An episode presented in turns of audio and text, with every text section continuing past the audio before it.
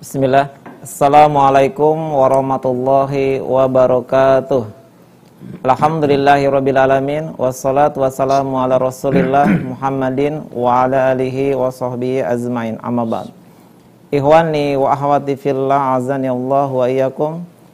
Marilah kita panjatkan puji syukur kita kehadirat Allah Subhanahu wa taala yang telah memberikan kita berbagai macam nikmat, terutama nikmat iman, nikmat Islam, nikmat sehat, dan nikmat waktu luang. Salawat serta salam marilah kita curahkan kepada Rasulullah Sallallahu Alaihi Wasallam beserta keluarga, sahabat, dan pengikutnya yang setia sampai akhir zaman. Alhamdulillah pada hari ini kita dapat uh, bertemu kembali bersama Al-Ustaz Zainal Abidin L C M M Hafizahullah dalam kajian rutin yang akan uh, membahas kitab Tazkiyatun Nufus dengan tema nilai salatmu di sisi Allah Subhanahu wa taala. Alhamdulillah kami sampaikan kepada uh, seluruh pemirsa dan pendengar dimohon untuk mengikuti kajian ini dari awal sampai akhir dan mencatat ilmu yang telah disampaikan oleh guru kita Al-Ustaz Zainal Abidin L C M M Hafizahullah.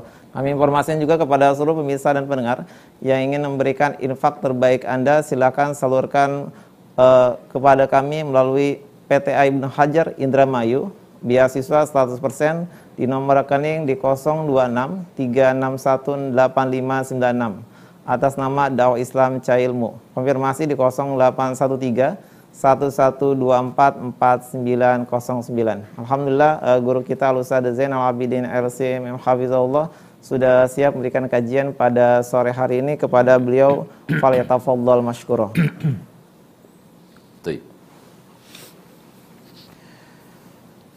Assalamualaikum warahmatullahi wabarakatuh. Innal hamdalillahi nahmaduhu wa nasta'inuhu wa nastaghfiruhu wa nastahdihi wa na'udzu billahi min syururi anfusina wa sayyiati a'malina. من يهده الله فلا مضل له ومن يضلل فلا هادي له أشهد أن لا إله إلا الله وحده لا شريك له وأن محمدا عبده ورسوله قال الله عز وجل يا أيها الناس اتقوا ربكم الذي خلقكم من نفس واحدة وخلق منها زوجها وبث منهما رجالا كثيرا ونساء واتقوا الله الذي تساءلون به والأرحام إن الله كان عليكم رقيبا وقال عز وجل يا أيها الذين آمنوا اتقوا الله حق تقاته ولا تموتن إلا وأنتم مسلمون وقال تبارك وتعالى يا أيها الذين آمنوا اتقوا الله وقولوا قولا سديدا يصلح لكم أعمالكم ويغفر لكم ذنوبكم ومن يطع الله ورسوله فقد فاز فوزا عظيما فإن خير الحديث كتاب الله وخير الهدي هدي محمد صلى الله عليه وسلم وشر الأمور محدثاتها وكل محدثة بدعة وكل بدعة ضلالة وكل ضلالة في النار وبعد. بسم الله.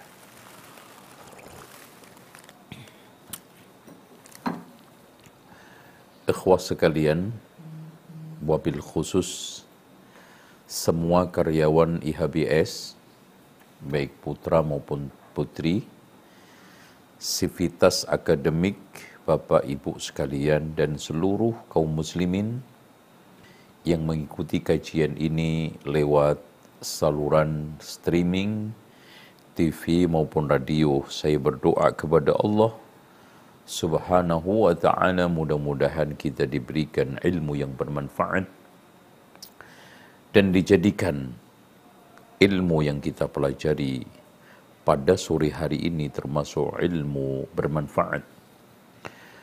Allahumma inna nas'aluka ilman nafi'a wa rizqan tayyiba wa amalan mutaqabbala. Ikhwah sekalian, salat adalah tolak ukur Salat adalah mizan, yaitu timbangan yang mengukur kebaikan, kesolehan, dan juga kedalaman Islam seseorang.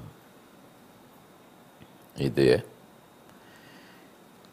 Cinta tidaknya seseorang kepada Allah itu bisa dilihat dari cinta dia kepada sholat. Kesungguhan dia di dalam beragama sangat bisa ditengarai, ditandai kesungguhan dia di dalam sholat. Intinya sholat adalah standar, sholat adalah tolak ukur, sholat adalah timbangan yang sangat adil untuk mengukur keislaman seseorang. Makanya Imam Ahmad mengatakan, haddukum fil Islam ada qadri haddikum fis shalah. Bagian keislamanmu itu diketahui kedudukannya ditentukan oleh salat. Alias makin besar bagian kita di dalam salat, maka makin besar bagian kita di dalam Islam. Wa raghbatukum fil Islam, kata Imam Ahmad, kecintaanmu terhadap Islam ala qadri raghbatikum fis shalah, ditandai dengan kecintaanmu di dalam salat. Makanya betul kata Allah Subhanahu wa taala, inna sholata tanha 'anil fakhsya'i wal munkar. Sesungguhnya sholat itu bisa mencegah perbuatan keji dan mungkar. Makanya siapa yang di dalam sholat menyanyiakan, kata Umar bin Khattab, di dalam selain sholat lebih menyanyiakan. Sehingga ketika para ulama menafsirkan firman Allah, inna sholata tanha 'anil fakhsya'i wal munkar, beliau, mereka memberikan satu ungkapan bahwa siapa yang sholatnya tidak bisa mencegah perbuatan keji dan mungkar, maka dia tidak mak- eh, dia makin jauh dari Allah Subhanahu wa ta'ala. Sehingga kita harus perhatikan sholat kita, kita harus jaga sholat kita. Sebagaimana kata Al-Hasan Al-Basri,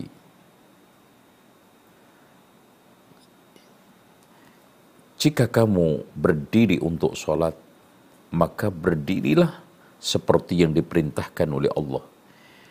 Idza qumtum ila shalah qanitan faqum kama amarakumullah.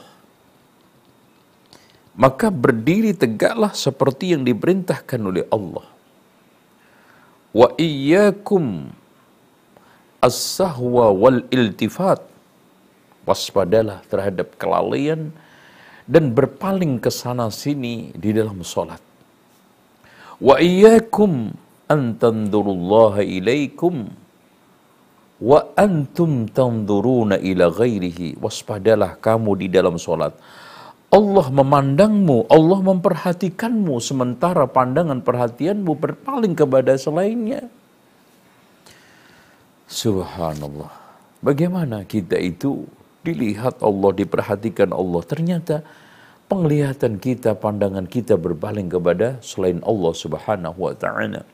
Wa iyyakum an tas'alullaha al-jannah wa ta'udhu minan nar.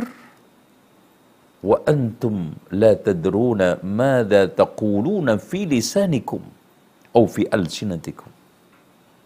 Kata Al-Hasan Al-Basri, waspadalah kamu di dalam salat meminta kepada Allah surga, berlindung dari neraka, tapi kamu tidak sadar apa yang kamu ucapkan, apa yang sekarang ini kamu sampaikan kepada Allah. Jangan-jangan lisan kita mengucapkan Allahumma inna nas'alukal jannata wa ma qarraba ilaiha min qawlin wa amal, wa na'udhu bika minan nar wa ma qarraba ilaiha min qawlin wa amal. Hati kita, pikiran kita terju, tertuju kepada kerjaan kita, dunia kita. Satu salat yang tampilannya sangat-sangat tidak akan diridhoi oleh Allah. Ya ikhwan, perlu diketahui, Allah menggantungkan kesuksesan seorang hamba itu di dalam sholatnya. Tapi sampai hari ini kita tidak pernah sukses dengan sholat kita. Kita juga tidak pernah bahagia dengan sholat kita. Bukankah Allah berfirman, "Qad aflahal mu'minuna alladhina hum fi salatihim khashi'un"? Telah sukses, telah sukses. Jadi ungkapan Allah tidak main-main, telah sukses.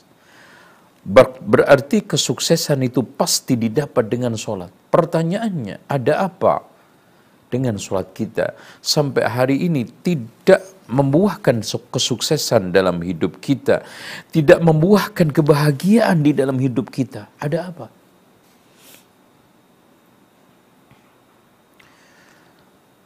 Kalau dulu dan salaf, Rasulullah dan salafun salih menjadikan sholat itu tempat untuk mencari istirahat batin, untuk mencari kebahagiaan rohani, bahkan abadi.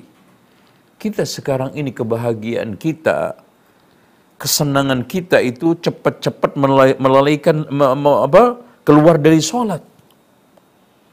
Kalau dulu Rasulullah mengatakan, "Ya Bilal, arihni bis salah." Wahai Bilal, istirahatkan batinku ini dengan sholat. Kita sekarang tidak. Arihna minas salah. Wahai muadzin, wahai or- imam, istirahatkan aku dari sholat. Bukan dengan sholat. Jadi kita itu merasa senang dan bahagia kalau sudah cepat-cepat selesai sholat. Cepat-cepat sekarang ini gugur kewajiban kita, tanggungan kita dari sholat. Bukan kita jadikan dengan sholat kita mendapatkan kebahagiaan, kesenangan, batin, dan juga rahatu al-batiniyah, as-sakinah. Taib. Oleh karena itu, insya Allah dengan kajian ini kita akan review kembali hubungan kita kepada Allah, dengan Allah melalui sholat kita. Sholat itu, ikhwan,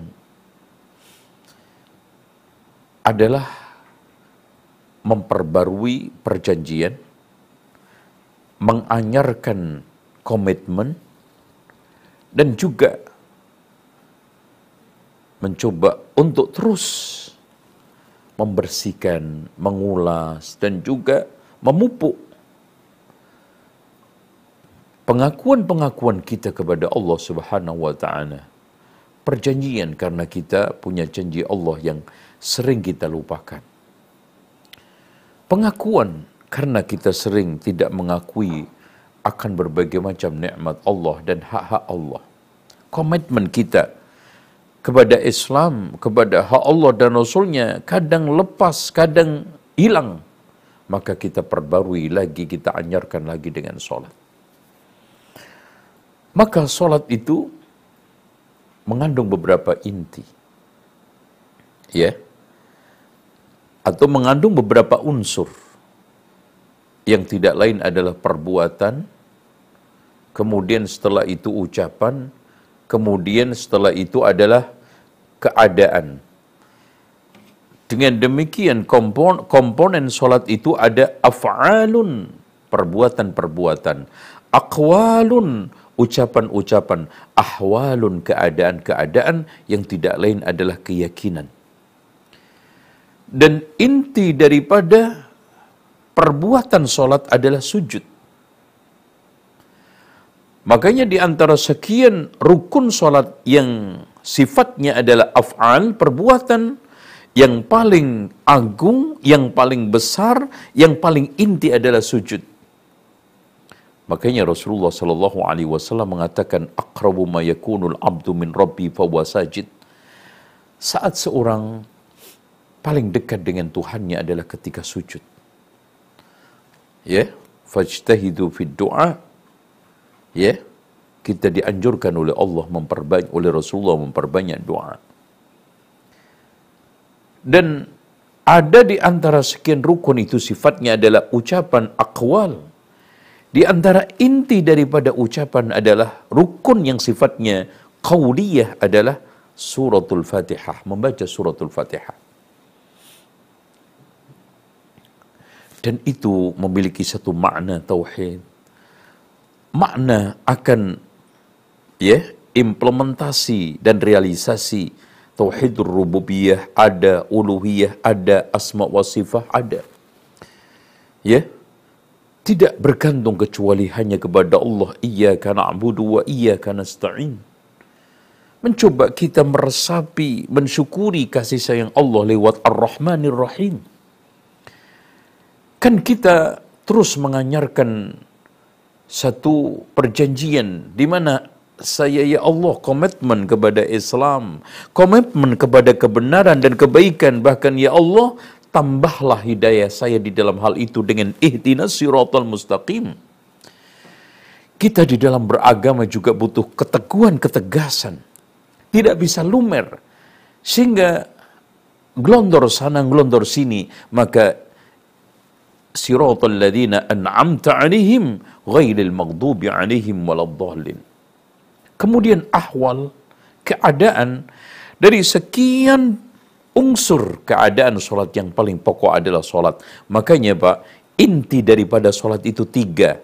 Yang pertama adalah sujud, yang kedua membaca suratul Fatihah, yang ketiga adalah khusyuk. Dan di antara tiga ini yang paling pokok, yang paling intinya, inti adalah khusyuk. Sehingga para ulama mengatakan bahwa khusyuk itu ibarat kepala buat tubuh, ibarat ruh buat jasad kita.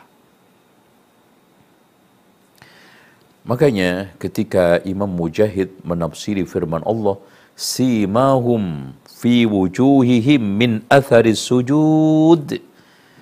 Maksudnya simahum fi wujuhihim min athari sujud adalah al-khusyu' fi shalah, khusyuk di dalam salat. Bukan sekarang orang yang memiliki batok belang, ya, itu enggak. Ya, enggak benar itu. Nah, salat yang kita lakukan ada beberapa unsur. Yang itu isinya adalah ahwal, yang kaitannya dengan kekhusyuan yang meneguhkan keyakinan kita kepada Allah. Kemudian af'al yang intinya adalah sujud. Kemudian aqwal yang intinya adalah Fatihah. Unsur utama pertama dalam solat adalah takbir. Coba bayangkan dan juga cermati dengan hati antum yang paling dalam. Ketika antum takbir membaca Allahu Akbar, tuntutan bacaan yang ada di lisan antum harus tembus ke dalam hati, perasaan, dan pikiran antum apa? Tidak ada yang besar kecuali Allah, baik di dalam solat maupun di luar solat. Pada saat itu apa? Maka manusia akan merasa kuat dengan Allah, akan merasa hebat dengan Allah. Dan pada saat itu juga Allah subhanahu wa ta'ala besar di dalam zatnya, namanya, sifatnya, dan hak-haknya. Dan di antara hak-hak Allah yang besar adalah seluruh perintahnya, seluruh larangannya, dan seluruh hal-hal yang kaitannya dengan i'tiqadat, ibadah, dan akhlak. Itu ya ikhwan. Jadi Allah itu besar di dalam namanya, sifatnya, af'alnya, dan juga berbagai macam apa hakikat daripada hak-haknya. Hak Allah itu besar. Jadi ketika kita dimanapun dan kapanpun usahakan itu. Tidak ada yang besar kecuali Allah artinya. Allah maha besar di dalam zatnya, Allah maha besar di dalam nama-namanya, Allah maha besar di dalam sifat-sifatnya, Allah maha besar di dalam perbuatannya, Allah maha besar di dalam seluruh hak-haknya atas kita. Hakul ubudiyah. Kemudian di sana ada ruku'. Ya. Satu ekspresi kita itu tunduk kepada Allah Subhanahu wa ta'ala, menghormati Allah Subhanahu wa ta'ala. Hormat zahir batin kita tidak boleh berikan kepada Allah. Makanya kita tidak boleh menghormati secara zahir kepada makhluk dengan cara ruku. Begitu juga hati kita. Dan kemudian tasbih, di sana ada Subhana rabbiyal azimi wa bihamdi. Di sana juga ketika sujud Subhana rabbiyal a'la, pada saat itu seluruh selain Allah adalah cacat, kurang, dan tidak patut kita pertuhankan. Yang sempurna, yang suci, yang benar-benar sekarang ini kuat dari seluruh sisinya, sempurna dari seluruh sisinya adalah Allah. Maka pada saat itu, ikhwas sekalian, kita akan lebih menghargai dan mengagungkan Allah Subhanahu wa ta'ala. Makanya ikhwan, khusyuk itu apa sih? Ma'rifatullahi, ya. Khusyuk, aslul khusyuk, asas daripada yang membangun khusyuk itu adalah pengenalan Allah kepada, eh, pengenalan hamba kepada Allah dengan pengenalan yang sempurna. Artinya di sini berarti orang yang paling khusyuk di dalam sholatnya adalah orang yang telah menyempurnakan tauhidnya, mewujudkan, merealisasikan tauhidnya, baik itu rububiyah, uluhiyah, dan asma wa sifat. Makanya ikhwan, tidak mungkin orang yang sekarang ini tauhidnya belepotan, penuh dengan kesyirikan, bisa akan khusyuk di dalam sholat. Kalau seandainya mereka itu menganggap khusyuk, maka khusyuknya itu adalah khusyuk tipuan. Dan berapa banyak orang yang menipu dirinya, menipu Allah. Bukankah sekarang ini antum ketika membaca Subhana rabbiyal azimi, mulut antum sedang mengagungkan Allah, tapi ketika sholat di pikiran antum, di benak antum, di hati antum masih juga mengingat duniawi, duniawi antum. Antum sadar nggak? Kita sadar nggak? Kita ketika itu sedang menipu diri kita, menipu Allah. Kalau memang begitu, subhanallah, di sekitar kita, kita semuanya, ya, tidak lepas dari kita itu sering menipu Allah Subhanahu wa ta'ala. Ketika sujud, pada saat sujud, coba antum perhatikan dengan baik. Saat kita sujud, anggota tubuh kita yang paling terhormat, yang paling bernilai, berharga, kita letakkan di mana? Yaitu kepala, di tempat paling bawah. Dan pada saat itu, rohani kita, kita membaca Subhana rabbiyal a'la, bahwa kita harus mengakui pada saat sujud itu tidak ada yang tinggi kecuali Allah. Pada saat itu kita merendahkan diri, zahir batin kepada Allah. Dan pada saat itu mulut, pikiran, dan hati kita mengucapkan, mengakui bahwa tidak ada yang paling tinggi kecuali Allah. Pada saat itu apa ikhwan? Pada saat itu kita telah mewujudkan ubudiyah yang nyata kepada Allah. Makanya aqrabu ma yakunul abdu min rabbi fahuwa sajid. Pada saat itu seorang hamba sulit untuk berbuat maksiat. Kalau seandainya dia itu terjatuh ke dalam maksiat itu hanya benar-benar ketidaksengajaan, dan dia akan cepat kembali kepada Allah. Dan itulah maksud dari sabda Rasulullah, kullu bani adam khatta'un wa khairul khatta'ina tawwabun. Kemudian ya ikhwan, coba perhatikan ketika sholat. Pada saat kita sholat dianjurkan untuk meletakkan kedua tangan kita di atas dada. Dan dianjurkan menundukkan pandangan kita ke tempat sujud kita. Ekspresi apa ya ikhwan? Ekspresi kita itu sedang dalam keadaan tertawan. Dalam keadaan kita itu menjadi sesuatu hamba yang paling terhina. Dengan berbagai macam kondisi kita itu tidak bisa berbuat banyak kecuali harus izin Allah. Harus sekarang ini mendapatkan titah dari Allah. Maka antum lihat kondisi orang yang sedang ditangkap oleh polisi, kemudian diadakan penyelidikan dan penyidikan, posisinya apa? Tunduk, ya, bahkan kadang sambil sedekap. Sedekap adalah ungkapan, pengakuan akan keterhinaan kepada Allah, di hadapan Allah, ya. Terus kemudian ketulusan, pengabdian kepada Allah Subhanahu wa Ta'ala. Betul-betul saya ini milik Allah, kembali kepada Allah. Inna salati wa nusuki wa mahyaya wa mamati lillahi rabbil alamin. Kita dalam keadaan terborgol, penuh menjadi tawanan Allah Subhanahu wa Ta'ala, menjadi abdun yang kewajiban kita adalah tahqiqul ubudiyah. Kemudian setelah itu adalah khusyuk kita. Kalau sudah seperti itu, ikhwan, insya Allah salat kita akan sempurna. Yang menjadi pertanyaan, sudahkah nilai sholat kita seperti itu? Bahkan bukan hanya itu aja, nilai kita di hadapan Allah tergantung nilai sholat kita yang kita lakukan. Seperti yang dikatakan oleh Imam Ahmad tadi, haddukum fil Islam, nilai kamu di dalam Islam ala qadri haddikum fis sholat, tergantung nilai kamu di dalam sholat. Waraghbatukum fil Islam, kecintaan kamu terhadap Islam ala qadri raghbatikum fis shalah, tergantung kadar kecintaan, kesungguhan dan juga keseriusan antum di dalam salat. Makanya pokok daripada segala sesuatu itu salat. Makanya betul kata Umar bin Khattab, siapa yang menyanyiakan salat dalam urusan lain lebih menyanyiakan. Tolak ukur barometer mizan.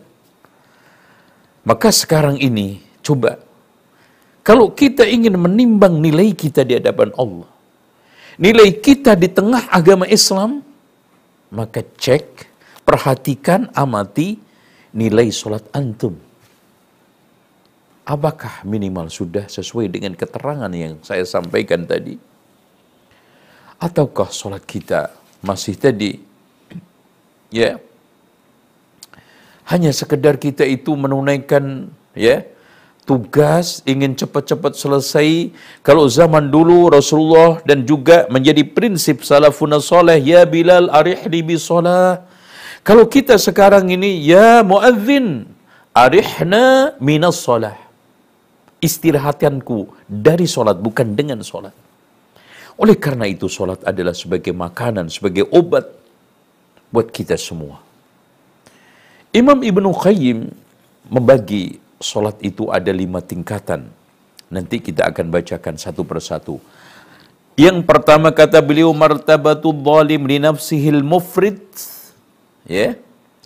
Martabat tingkatan yang paling rendah adalah orang yang mendolimi sholatnya, teledor di dalam sholatnya. Wa walladhin taqasa min wudu'iha, mereka adalah orang yang tidak beres sholatnya. Wa mawaqitiha, kacu waktunya, wa hududiha wa arkaniha, ya, terjadi berbagai macam kekacauan di dalam rukunnya, syaratnya dan juga sunnah-sunnahnya.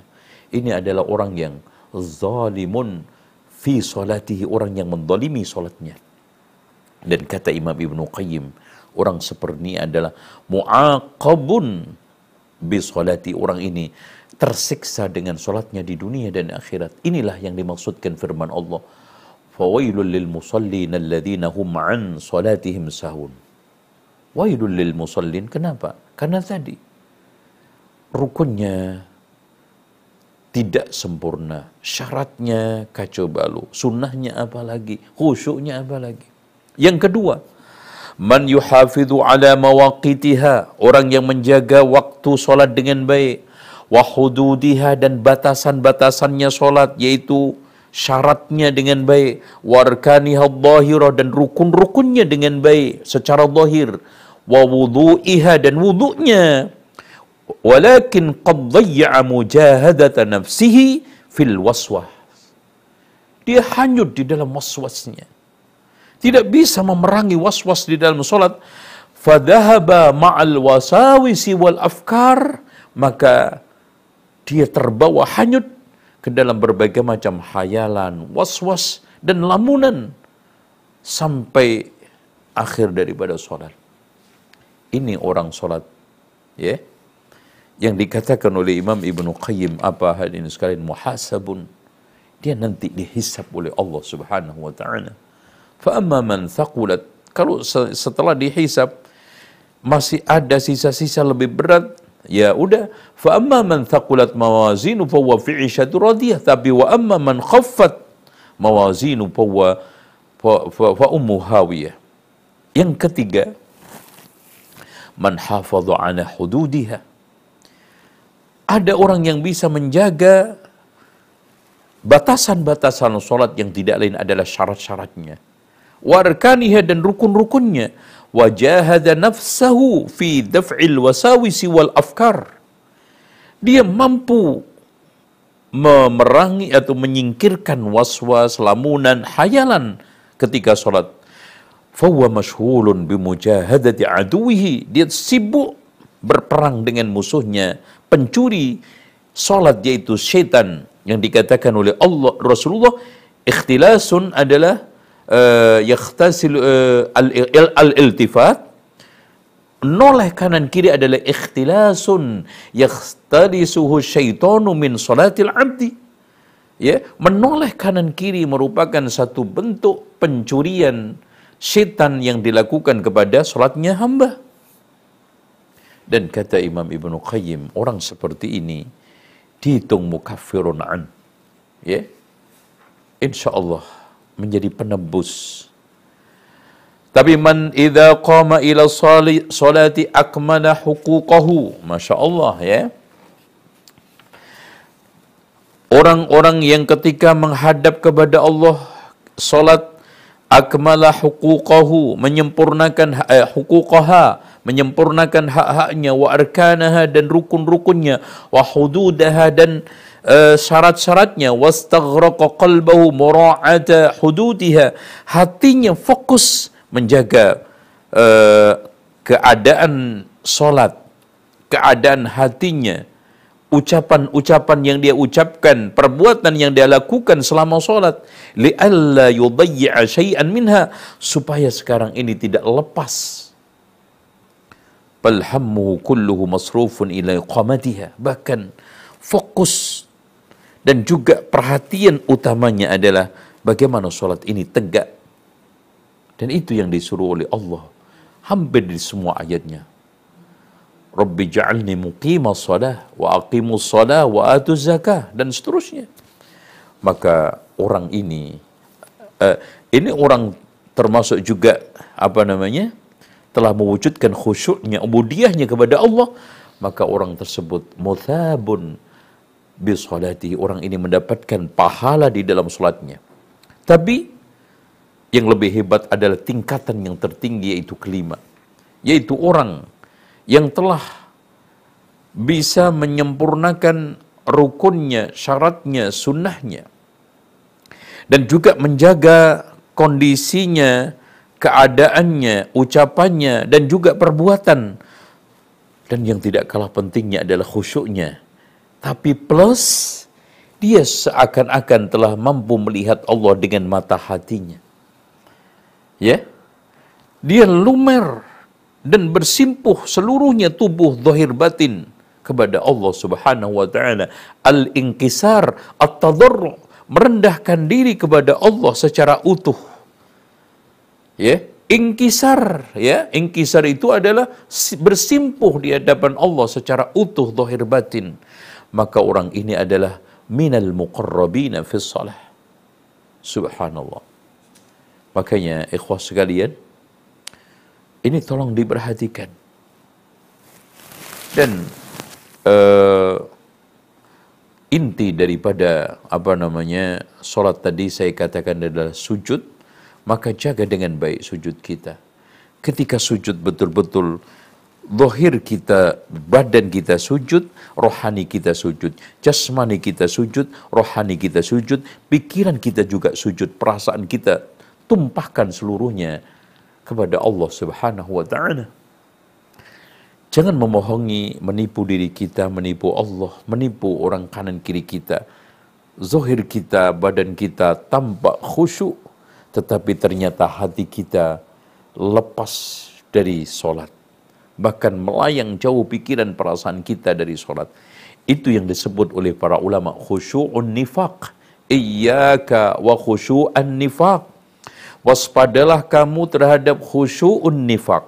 Yaitu khusyuk penuh dengan kemunafikan, yaitu apa? Terlihat tampak sekali tubuh kita, kepala kita, bahkan pundak kita mungkruk. Tampak sekali seakan-akan orang ini khusyuk, tapi hatinya tidak ada kekhusyuan sama sekali. Makanya, sekarang kita akan bahas berpaling al-iltifat. Yang dikatakan oleh Rasulullah Sallallahu Alaihi Wasallam tadi, ya, bahwa al-iltifatu adalah ikhtilasun yakhtalisuhu syaitanu min salatil abdi. Berpaling adalah curian dari curian setan dari solat seorang hamba. Iltifat itu ada dua macam. Iltifatul qalbi, berpalingnya hati dari solat. Dan inilah hakikat daripada yang saya katakan tadi. Tubuh kita di dalam masjid, tapi pikiran kita sampai Kalimantan, sampai Mekah. Iltifatul qalb. Mulut kita membaca a'udzu billahi minasyaitonir rajim. Pikiran kita memikirkan rencana-rencana maksiat yang kita lakukan. Na'udzubillah. Bukankah antum sedang menipu diri antum sendiri? Mulut kita membaca alhamdulillah, tetapi hati kita penuh dengan kerakusan, tidak terima akan nikmat Allah. Ingkar, kufrun ni'mah. Bahkan kita terus terobsesi dengan keduniaan kita yang tidak kena, pernah habisnya. Alhakumut takatsur. Kita sekarang ini membaca Subhana Rabbiyal Azim. Allah adalah agung. Tetapi ternyata kerjaan kita, jabatan kita, dan manusia atasan kita itu kadang lebih besar daripada Allah. Kita mengatakan Subhana Rabbiyal A'la. Ternyata di sana masih ada yang antum anggap secara zahir atau batin ada yang lebih tinggi daripada Allah. Entah itu malaikat, entah itu para nabi, entah itu para wali, orang suci yang antum kultuskan, yang antum agungkan selain Allah Subhanahu wa ta'ala. Bukankah antum sedang menipu diri antum dan Allah ketika sujud mengatakan Subhana Rabbiyal A'la, tetapi kita masih juga mendatangi beberapa tempat keramat angker untuk mencari berkah? Ini adalah iltifatul qalb. Dan yang kedua adalah iltifatul basar. Ya, mem memalingkan uh, bat ini uh, jasmani kita, terutama pandangan kita ke kanan ke kiri. Ini meskipun uh, curian setan, tetapi tidak membatalkan sholat dan hukumnya makruh. Tetapi kalau sudah melihat ke atas, ini adalah bahaya. Rasulullah shallallahu alaihi wasallam sampai mendoakan la yantahiyanna aqwaman min raf'i absarihim ila sama aw la tuqtafanna absaruhum. Adakah sekelompok kaum itu mau berhenti untuk melihat, menengok, memalingkan pandangannya ke atas langit? Atau kalau tidak mau berhenti, moga-moga Allah menyambar pandangannya. Didoakan buruk oleh Rasulullah Sallallahu Alaihi Wasallam. Inilah, ya. Dengan demikian, subhanallah, kata Hasan bin Atiyah, betul. Ada dua, dua orang sholat berdampingan, berpepetan. Bahkan kaki, eh, apa namanya, mata kakinya nempel dengan mata kaki seorang tersebut. Tapi yang satunya solatnya solatul muqarrabin, yang satunya adalah zalimun li nafsi. Siapa, apa yang menentukan? Hatinya, khusyuknya, dan juga tumpah ruahnya, seluruh zahir batin, jasmani rohani kepada Allah Subhanahu wa ta'ala. Intinya, ju'ilat qurratu 'aini fi shalah. Siapa yang sekarang ini ketenangannya di dalam solat, Allah akan tenangkan seluruh keduniaannya. Siapa yang sudah ditenangkan oleh Allah keduniaannya, maka Allah akan tenangkan di akhirat. Dengan demikian, siapa yang bisa tenang zahir, tenang batin, di dalam sholat, maka Allah akan jamin ketenangan di akhirat biiznillah. Dengan demikian saya akhiri dengan satu pembahasan terakhir, yaitu an-naqarun, yaitu sholatnya orang-orang yang matok ayam. Ya, ya ikhwan, ini terakhir peringatan buat kita, buat antum semua. Berapa sih waktu yang kita habiskan untuk sholat? Tidak ada setengah jam. Subhanallah, kalau seandainya sholat kita bersama persiapannya sampai selesai satu jam, ini setengah jam, berarti kita itu hanya menyisihkan waktu setiap hari itu berapa? Hanya lima jam ya ikhwan. Hanya lima jam. Atau dua setengah jam, maaf, dua setengah jam. Bandingkan sekarang duduk-duduk kita di kafe, obrolan kita bersama teman kita. Apalagi sekarang duduk simpuh kita dengan khusyuk di depan televisi, dengan remote-nya. Berapa lama? Bandingkan. Kalau memang begitu, kenapa kita sekarang ingin segera menyelesaikan keluar dari sholat? Seakan tidak tahan dengan beban sholat. Seakan ingin cepat lepas tangan, cuci tangan dari beban sholat ini. Coba kita review kembali. Sementara selain sholat, mungkin belum kita bisa andalkan sodakoh kita, puasa kita, haji kita, umroh kita, jihad kita, bacaan hafalan Al-Quran kita. Yang potensi besar hanyalah sholat. Maka jagalah sholat. Allah akan menjagamu di dunia dan akhirat biiznillah. Dan saya terakhir katakan, nilaimu di hadapan Allah tergantung nilai sholatmu nanti di hadapan Allah subhanahu wa ta'ala juga. Wallahu a'lam bishawab.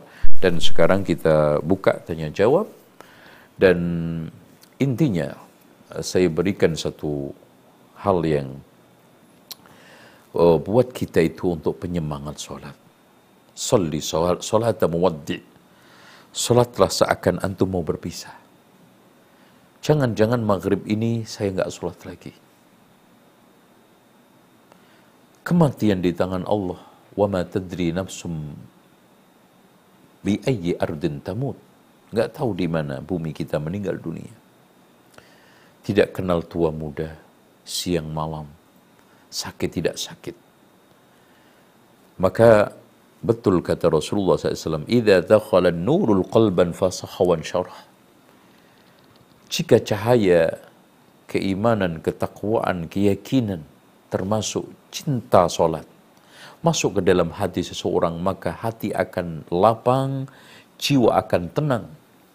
Wa ma'alamatu dzalika ya Rasulullah. Apa tanda-tandanya itu wahai Rasulullah? Rasulullah mengatakan, al-inabatu ila daril khulud. Pelan-pelan latihan untuk pindah ke kampung penuh kekekalan, yaitu akhirat. Akhirat ya ikhwan.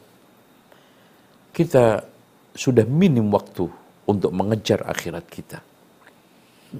Wat-tajafi an daril ghurur. Latihan pelan-pelan untuk meninggalkan kampung penuh penipuan ini, yaitu dunia. Wal isti'dadu lil mauti qabla nuzuli. Siap mati sebelum datangnya. Dan ketahuilah, kita itu hanya punya dua hunian. Hunian satu di atas bumi, hunian satu di bawah bumi. Sementara kita perbaiki pintu jendelanya, kita warna-warnikan catnya, dan kita isi lengkapi perabot rumah tangganya. Sementara kita datangi rumah di bawah bumi, yang itu kita huni lama sekali, kita hancur, kita rusakkan.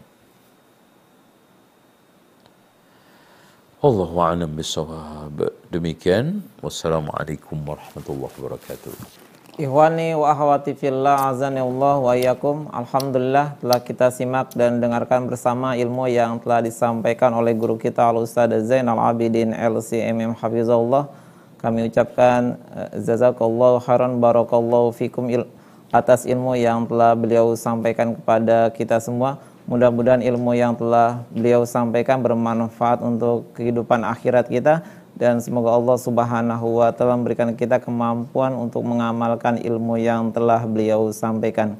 Kami ucapkan juga jazakallahu khairan barakallahu fikum kepada seluruh pemirsa dan pendengar yang setia mengikuti kajian ini dari awal sampai akhir. Dan semoga Allah subhanahu wa ta'ala memberikan kita keistiqomahan untuk menurut ilmu dan kemampuan untuk mengamalkan ilmu yang telah disampaikan oleh guru kita Al-Ustaz Zainal Abidin L C M M Hafizahullah.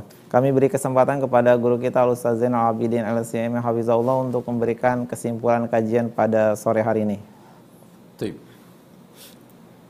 Alhamdulillah, kita sampai pada penghujung kajian, di mana kajian ini bertemakan nilai solatmu di hadapan Allah. Itu tergantung daripada kesungguhan kita, konsentrasi kita, khusyuk kita. Betul yang dikatakan oleh Abdullah ibn Abbas, solatmu adalah yang kamu bisa resapi dan kamu rasakan. Bahkan saya katakan nilaimu di hadapan Allah tergantung nilai solatmu di hadapan Allah.